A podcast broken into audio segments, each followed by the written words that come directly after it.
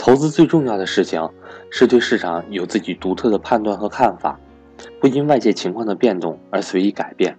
而林敬峰正是因为对市场有独到的认识，才能够成功避免由牛转熊所造成的损失。作为价值投资者，我们要力求做一个盛宴的提倡入场者，而当大家都蜂拥而入这场盛宴的时候，我们则要心满意足地悄悄离开。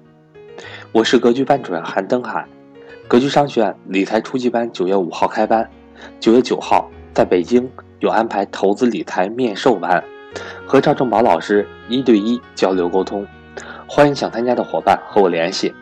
关于投资初级班，在尾音频的文字栏介绍里面有做详细的说明，或直接和我联系咨询。我的手机和微信为幺三八幺零三二六四四二。接下来，我们将要分享的主题为无法持续的泡沫行情。二零零八年，政府给市场打了一支强心剂后，指数在二零零九年大幅上扬百分之八十，散户和机构投资者都在这个市场上疯狂的玩着击鼓传花的游戏。二零零九年，整体市场换手率为百分之四百七十四，基金公司换手率为百分之二百九十三。林敬峰在写给投资人的信里对此调侃道：“机构投资者的效率也是当仁不让的。”他直言：“如此高的换手率，估计能够荣登2009年世界榜首。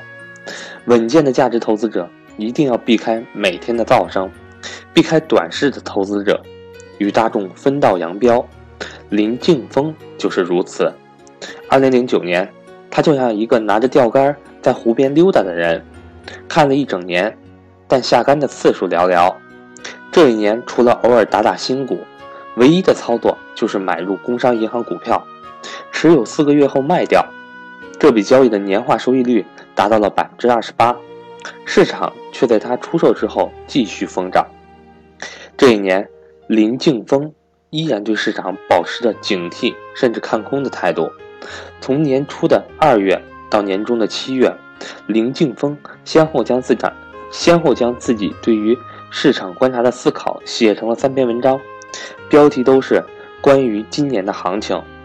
二零零八年底，中央政府为了应对外部金融危机可能会对中国实体经济造成的冲击，提出了四万亿的经济刺激方案。中央政府以出手要快、出拳要重、措施要准、工作要实，要求各级政府和机构。来执行最高层的决策。通常年底的时候，商业银行都会收缩信贷，甚至只收不贷。但是在2008年最后的两个月里，商业银行一反常态，突击放贷。林敬峰从四万亿经济刺激方案的官方报道和政治行文中读出了深意。他一向是一个政治嗅觉敏锐的人，依照他的判断。这轮刺激方案的出台，毋庸置疑的将会在资本市场吹起泡沫。因此，政策一出台，他就开始安排资金入市。事后，林劲峰坦言，这种投资行为本身并不符合他的投资理念，纯粹就是做一次短期的套利。但是三个月之后，林劲峰就开始对市场悲观起来。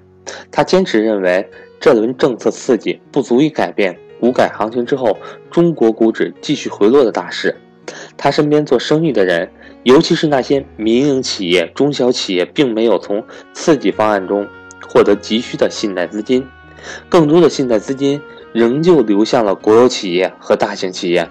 这也不能怪银行，商业银行向来是一个只能锦上添花，不能雪中送炭。但信贷资金这样的流向格局。导致资金并未进入实体经济循环，神通广大的人仍然会从银行拿到资金，然后在股市里兴风作浪。不管怎样，林劲峰看到的是实体经济还没有出现改善的迹象。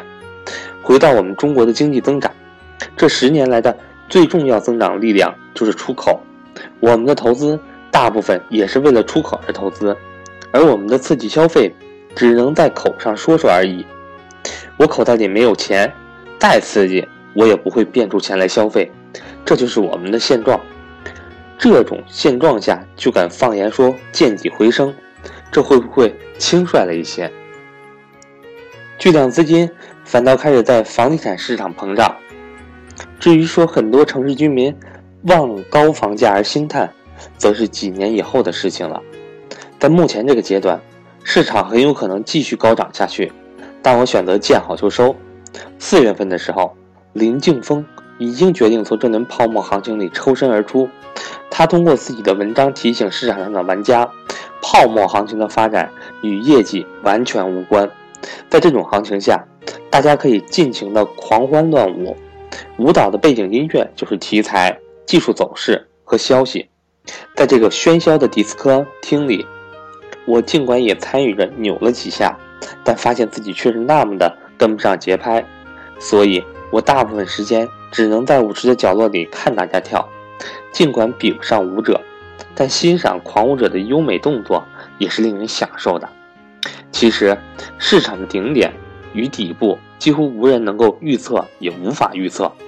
这是因为市场是一个分散决策的复杂系统，市场的每个参与者都具有各自不相同的心态和判断，各自决定自己的行为，而他们的行为或多或少都影响着市场的结果。最极端的买方行为决定了市场的顶点，而最极端的卖方行为则决定了市场的底部。但对不确定对象的极端行为做出准确的预测，这本来就是一件不可能的事情。林敬峰虽然对这轮泡沫行情提出自己悲观的判断，但并不代表他在试图预测市场。他说。我无法预测市场，但是我会通过市场中出现的极端行为来调整我们的策略。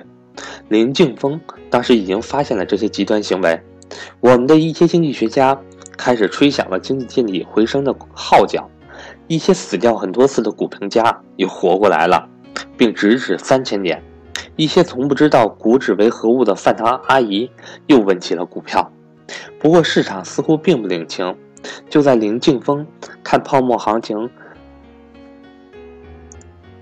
林静峰虽然对这轮泡沫行情提出自己悲观的判断，但并不代表他在试图预测市场。他说：“我无法预测市场，但是我会通过市场中表现出来的极端行为来调整我们的策略。”林静峰当时已经发现这些极端行为，我们的一些经济学家开始吹响了经济见底回升的号角。一些死掉很多次的股评专家又活过来了，并直指三千点。一些从不知道股票为何物的饭堂阿姨又问起了股票。不过市场似乎并不领情。就在林静峰看淡泡沫行情半年的时间里，上证指数依然从两千五百点上涨到了三千五百点。七月份，林静峰写出了一这组系列文章的第三篇：泡沫行情如火如荼。如火如荼的发展的，我又来站出来泼冷水了。很多同事批评我撤出的时间太早，预测错误，等等。林静峰，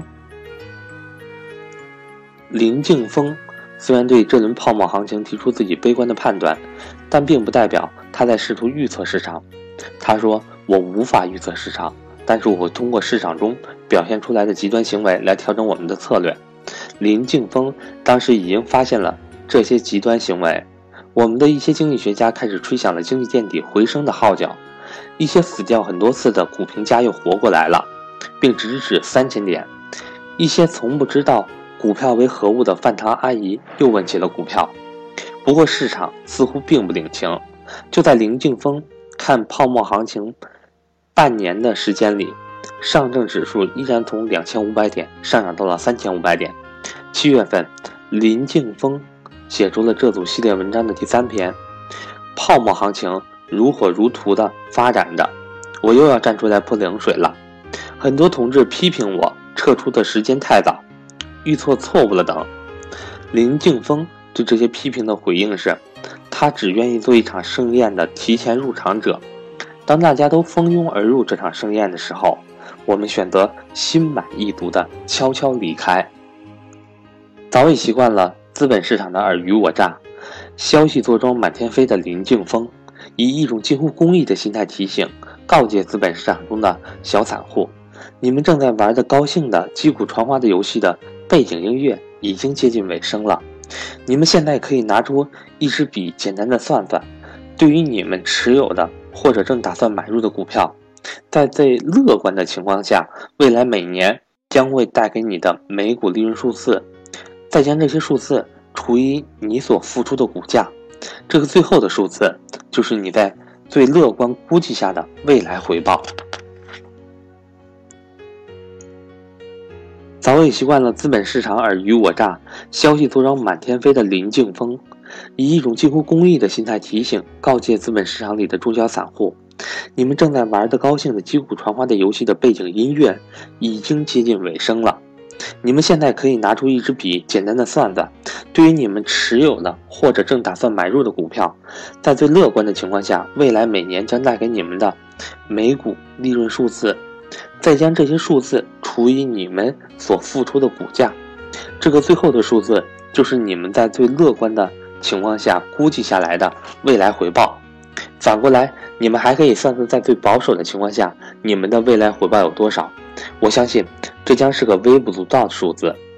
这篇文章公开不到一个月，这轮泡沫行情开始破灭。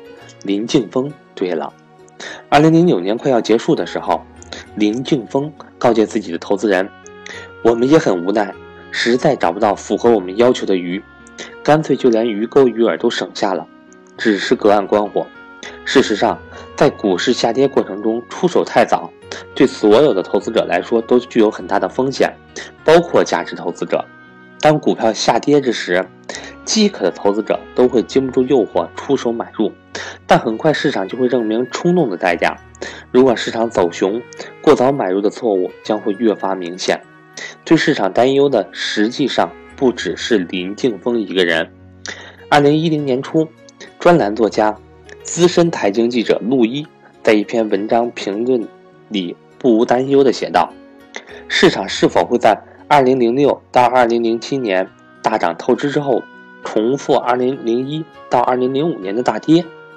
这在二零零。”二零一零年已经成为一个既成历史事实，而市场是否会因为百分之九十九已解禁单位减持的大小线的压力，而长期徘徊在三千年左右，重复上一次那样长达近五年的一蹶不振？这却是一个有待时间来验证的命题。陆一的担心很快就变成了现实。上证指数在二零一零年十二月十三日。回落到了二零零一年六月十四日的阶段历史低点，下跌的趋势还没有放缓的迹象。十年股指上涨幅度为零。当年时任证监会主席尚福林就职时，就有股民拿他的名字谐音来取笑，没想到最终成了事实。